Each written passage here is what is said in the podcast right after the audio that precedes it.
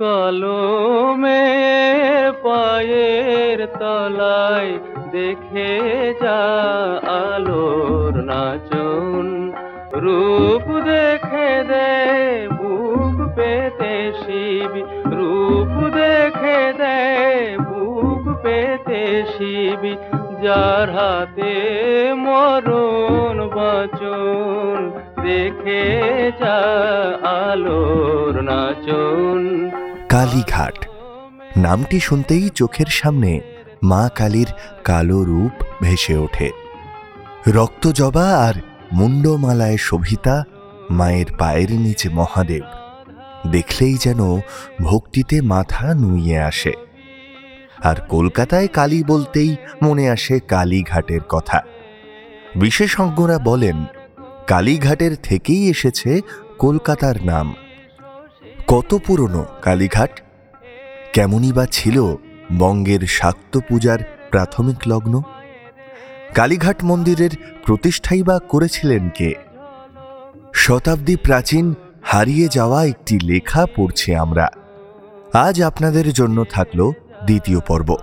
আমাদের প্রথম পর্ব শুনতে ডিসক্রিপশনে দেওয়া লিঙ্কে ক্লিক করুন, আমাদের চ্যানেলটি সাবস্ক্রাইব করুন আর শুনতে থাকুন আজকের পর্ব। আপনি শুনছেন ক্লক টাওয়ার। পৃথিবীর বিভিন্ন দেশের বিভিন্ন সময়ের বিভিন্ন মানুষের গল্প নিয়ে আসি আমরা প্রত্যেক সপ্তাহে। মানে গল্প হলেও সত্যি। আমাদের চ্যানেলটি সাবস্ক্রাইব করুন আর শুনতে থাকুন আজকের পর্ব। প্রাণকৃষ্ণ দত্ত প্রায় একশো বছর আগে প্রাক চারনক কলকাতা ও উত্তর চারনক কলকাতার ইতিহাসকে নথিবদ্ধ করেছিলেন। তেরোশো আট থেকে তেরোশো দশ বঙ্গাব্দের মধ্যে প্রাণকৃষ্ণ দত্তের লেখা কলকাতা বিষয়ক চোদ্দটি প্রবন্ধ নব্য ভারত পত্রিকায় দীর্ঘ সময় ধরে প্রকাশিত হয়েছিল। পরে সেটি একটি পূর্ণাঙ্গ গ্রন্থ কলকাতার ইতিবৃত্ত নামে প্রকাশিত হয়েছিল। আজ আমরা পড়ছি প্রাণকৃষ্ণ দত্তের লেখা কলকাতার ইতিবৃত্ত গ্রন্থটির কালীঘাট অধ্যায়টি। আমাদের শ্রোতা বন্ধুদের কথা মাথায় রেখেই শতাব্দী প্রাচীন লেখাটি পরিমার্জনা ও সম্পাদনা করেছেন দেবস্মিতা।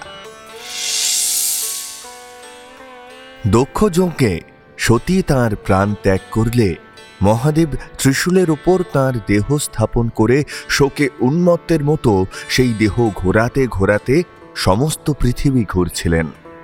তখন বিষ্ণু সুদর্শন চক্রের দ্বারা সেই দেহ একান্ন অংশে, আবার কোনো কোনো মতে একশো আট অংশে ছেদন করেন।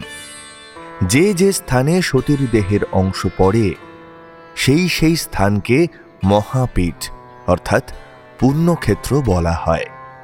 মহাদেব প্রত্যেক পীঠস্থানে উপস্থিত থেকে পীঠ রক্ষক হন।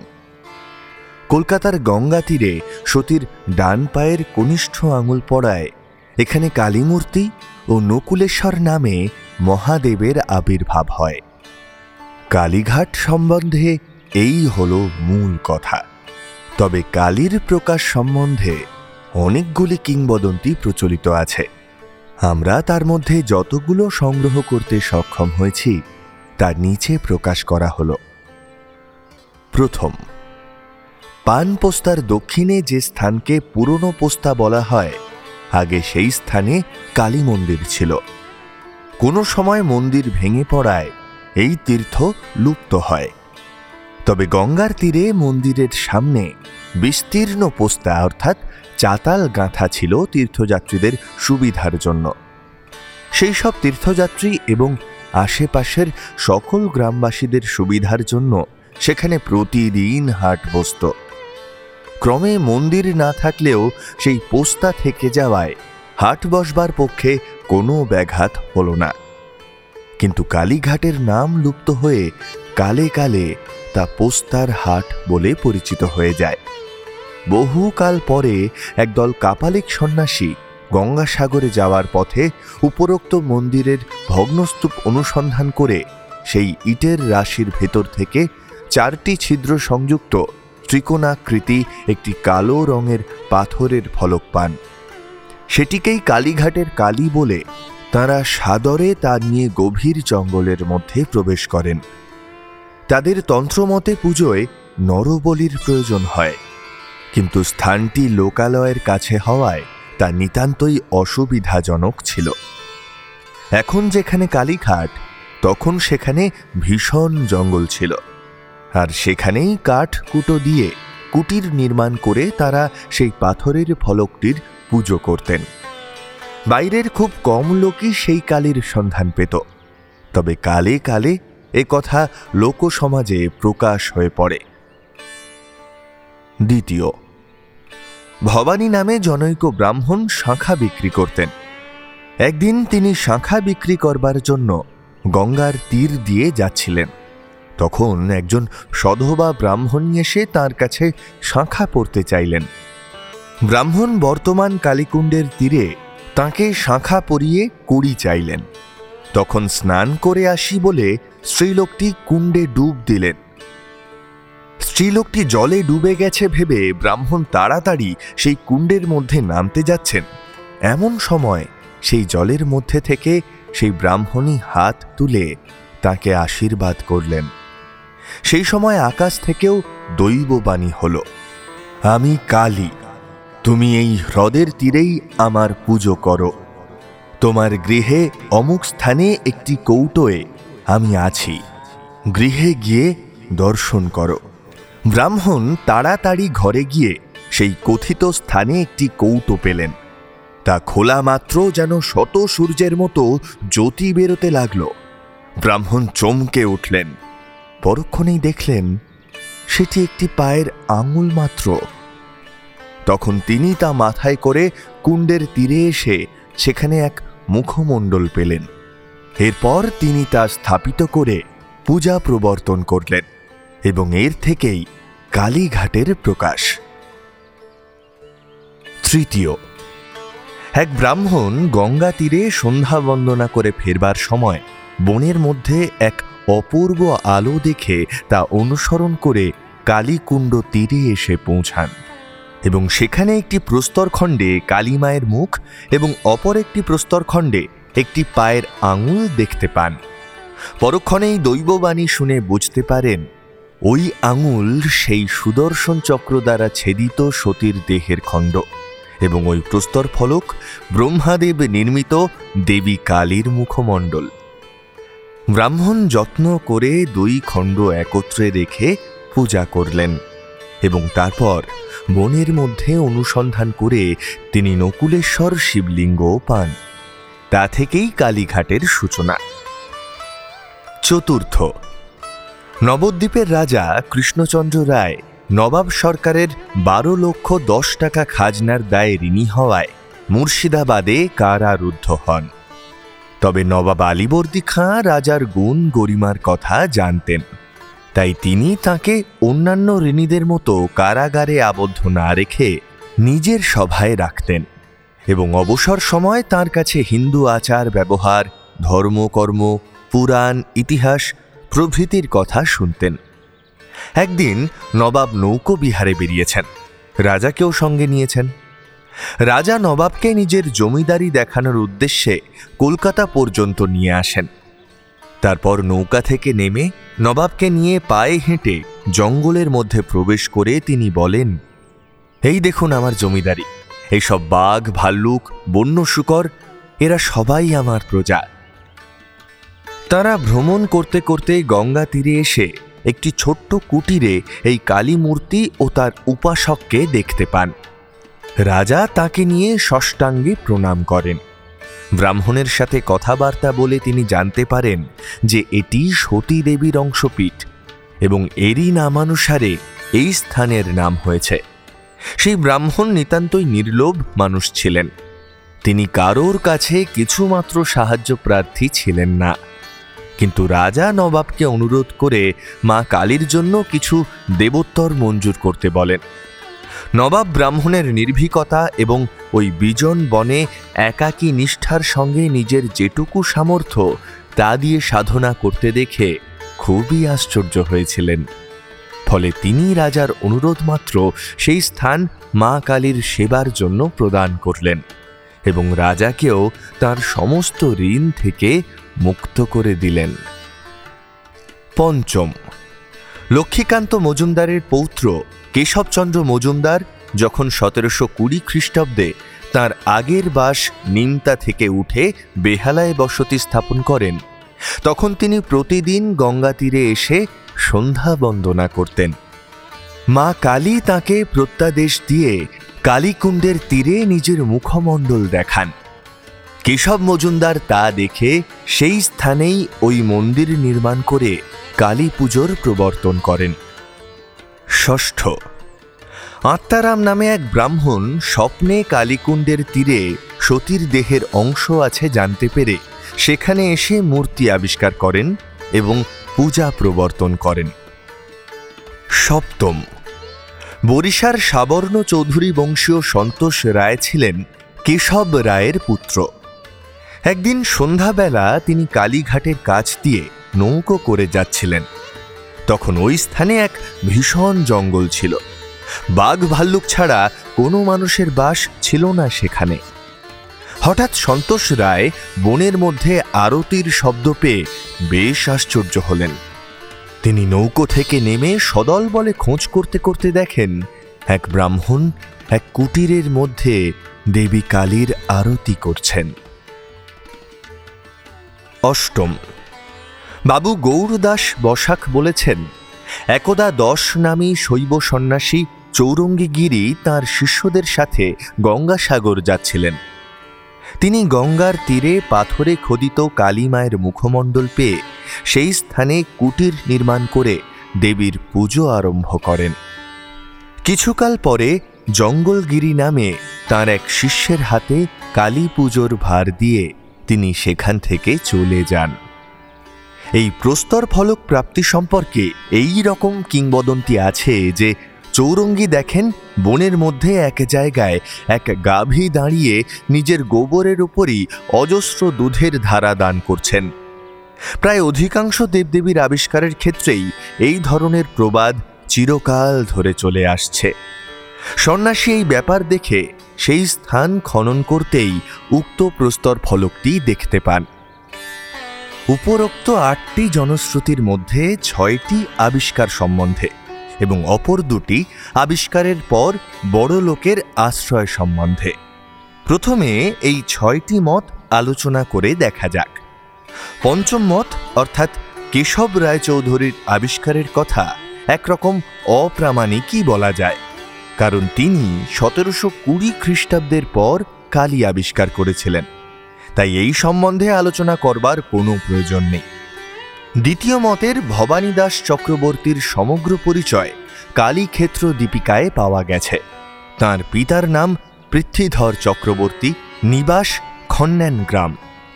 ইনি এনার নিরুদ্দিষ্ট পিতার সন্ধানে ভ্রমণ করতে করতে কালীঘাটের কালী মন্দিরে উপস্থিত হলে পুরোহিত ভুবনেশ্বরের সাথে তার পরিচয় হয়। সেখানে তিনি তার কন্যার পানি গ্রহণ করেন। এবং তার কাছেই বাস করতে থাকেন। সম্ভবত এর নাম অনুসারেই ভবানীপুরের নামকরণ হয়ে থাকবে। মানসিংহের বাংলা জয়ের কিছু পূর্বেই এই ঘটনা হওয়ায় আমরা ষোলোশো খ্রিস্টাব্দে ভবানী দাসের আগমন ধরে নিলাম। এর শ্বশুর ভুবনেশ্বর ছিলেন রাজা বসন্ত রায়ের গুরু। আর বসন্ত রায় মা কালীর প্রথম মন্দির নির্মাতা হলেও রাজা প্রতাপাদিত্য বা মানসিংহ কেন এই সম্বন্ধে কিছু বলে যাননি? তার উত্তরে এটাই বলা যেতে পারে যে কালীঘাটের তখন নিতান্তই শৈশব অবস্থা। ওই সময় গঙ্গা তীরে শত শত এরকম মন্দির ছিল। পরবর্তীকালে যখন ধনীদের আশ্রয়ে এসে এই মন্দির নিজের প্রতিপত্তি দেখাতে সক্ষম হল, তখন লোকে তাকে শক্তিপীঠ বলে বিশ্বাস করেছিল। তবে ওই সময় থেকেই যে তার বৃদ্ধি তাতে অবশ্য খুব একটা সন্দেহ নেই। এছাড়া অপর চারটি বিষয় আলোচনা করলে দেখা যায়, তাদের মধ্যে বিশেষ একটা পার্থক্য নেই। প্রথম জনশ্রুতিতে দেখা যাচ্ছে, পোস্তার কাছ থেকে কোনো সন্ন্যাসী মুখমণ্ডল তুলে নিয়ে গভীর বনের মধ্যে প্রবেশ করে পূজা প্রবর্তন করেন তৃতীয়টি প্রথমটিকে কোনো অংশে খণ্ডন না করে বিশদভাবে বর্ণনা করেছে মাত্র। ষষ্ঠটিও ওই একই রকম। কেবল তাতে ব্রাহ্মণের নাম আত্মারাম পাওয়া গেছে। এই কটির সঙ্গে অষ্টম, অর্থাৎ বাবু গৌরদাস বসাকের কথা মেলাতেও খুব একটা কষ্ট হয় না। চৌরঙ্গী গিরিকে যদি এর আবিষ্কারক বলা যায়, তাহলে কোনো আপত্তি হতে পারে না। একজন জ্যোতি দর্শন করেছিলেন, একজন স্বপ্ন দেখেছিলেন, আর একজন গাভীকে নিজে থেকে দুধ দান করতে দেখে দেবী আবিষ্কার করেছেন। সব একই কথা। কারণ দেব আবিষ্কারের এমন কোনো না কোনো পন্থাই সর্বত্র প্রচলিত। লুপ্ত তীর্থ আবিষ্কার করা সন্ন্যাসীদের একটা প্রধান কর্তব্য বলা যায়। বৈষ্ণব সন্ন্যাসী, রূপ ও সনাতন বৃন্দাবন প্রভৃতি লুপ্ত তীর্থ আবিষ্কার করেছিলেন। চৌরঙ্গী সন্ন্যাসী কালী তীর্থ আবিষ্কারের চেষ্টা করে সফল হয়েছিলেন। এতে আর আশ্চর্য হওয়ার কি আছে? ইংরেজদের আগমন থেকে কলকাতার দক্ষিণে জঙ্গলের চৌরঙ্গী নাম শোনা গেছে। অথচ এই নামের কোনো কারণ এ পর্যন্ত আবিষ্কার হয়নি। তবে হট প্রদীপ গ্রন্থে চৌরঙ্গী গিরির উল্লেখ আছে। উইলসন সাহেব তার রিলিজিয়াস সেক্টস নামক গ্রন্থের দুশো পনেরো পাতায় লিখেছেন, আদিনাথ গোরক্ষের পর চৌরঙ্গী ছিলেন ষষ্ঠ বংশীয় শিষ্য। তিনি প্রায় ভক্ত কবিরের সমকালীন। এই কবির সুলতান ইব্রাহিম লোদির দ্বারা খুবই লাঞ্ছিত হয়েছিলেন। পনেরোশো ছাব্বিশ খ্রিস্টাব্দ পর্যন্ত সুলতান লোদির রাজত্বকাল ছিল। পনেরোশো কুড়ি থেকে পনেরোশো তিরিশ খ্রিস্টাব্দে শেঠ বসাকেরা গোবিন্দপুর স্থাপন করেছিলেন।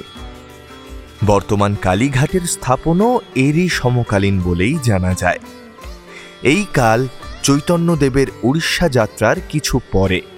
সেজন্য তার জীবনচরিতে কালীঘাটের কোনো উল্লেখ নেই।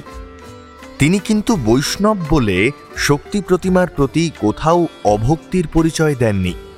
বরং তাঁর যাত্রাপথের নিকটবর্তী যে দেবদেবীর মন্দিরই দেখেছেন, অসাম্প্রদায়িকভাবে সেখানেই তিনি প্রণাম করতেন। মাগি লব কৃষ্ণ ভক্তি সকলের ঠাঁই। এই কথা বলে তিনি নিজের উদারতার পরিচয় দিয়েছেন। মহান এই তন্ত্রে একে গুজ্জকালী বলা হয়েছে। গৌরদাস বাবুর মতে, পনেরো শতাব্দীর লোকেরা কালীঘাটের গুজ্জকালীর অস্তিত্ব বিশ্বাস করত। আর একটা কথা এই যে, কালী আবিষ্কার সম্বন্ধে যতগুলো মত প্রচলিত আছে, সমস্তগুলিতেই কালীর মুখমণ্ডল প্রাপ্তির কথা বলা হয়েছে। আর এর থেকে বিলক্ষণ বোঝা যায় যে ষোলোশো শতাব্দীর প্রথম ভাগে বর্তমান কালীর আবিষ্কার হলেও প্রাচীনকালে ওই মন্দিরের নিকটেই কোনো স্থানে নিশ্চয়ই কালী মন্দির ছিল। পোস্তার কাছে থাকাটাই সম্ভব, কারণ ওই স্থানটি কলকাতার মধ্যে সর্বোচ্চ। আদি গঙ্গার মুখ থেকে প্রায় একত্রিশ ফুট উঁচু। পনেরোশো শতাব্দীর পূর্বে কোনো সময়ে কোনো দৈব দুর্বিপাকে ঝড় বা ভূমিকম্পের সাথে জলের প্লাবনে তা ভূমিষ্যাত হয়ে গিয়ে থাকবে। এক জায়গায় শোনা যায়, ভুলুয়ার কাছে বিশ্বম্ভর সুর মাটির নিচে পাথরের বরাহি মূর্তি পেয়েছিলেন। সম্ভবত সেই বরাহি মূর্তি ও কালীঘাটের কালী মূর্তি এক সময়ের প্রাকৃতিক দুর্যোগেই অদৃশ্য হয়ে থাকবে। সিরাজউদ্দৌল্লার বিরুদ্ধে জগৎ শেঠের গৃহে যে চক্রান্ত সভা হয়, রাজা কৃষ্ণচন্দ্র সেই সভায় বক্তৃতা দেওয়ার সময় বলেছিলেন, আমি কালীঘাটে পুজো দেওয়ার জন্য মাঝে মাঝে গিয়ে থাকি। আসবার সময় কলকাতার কোম্পানির বড় সাহেবদের সাথে দেখা সাক্ষাৎ ও আলাপ পরিচয় হয়ে থাকে। কালীঘাটের সঙ্গে মহারাজা কৃষ্ণচন্দ্রের কি সম্পর্ক? জানতে হলে শুনতে হবে শেষ পর্ব। আজকের পর্ব পাঠে ছিলাম আমি শঙ্খ। মূল রচনা প্রাণ কৃষ্ণ দত্ত। পরিমার্জনা দেবস্মিতা। সূত্রধার Kaushik Roy. Sound design Shankha. Cover invisible man. আজকের পর্বটি আপনাদের কেমন লাগল অবশ্যই জানান আমাদের কমেন্টে। আমরা আপনাদের জন্য প্রত্যেক সপ্তাহে নিয়ে আসছি এই রকমই সব ঘটনা যা আপনাকে অবাক করবে।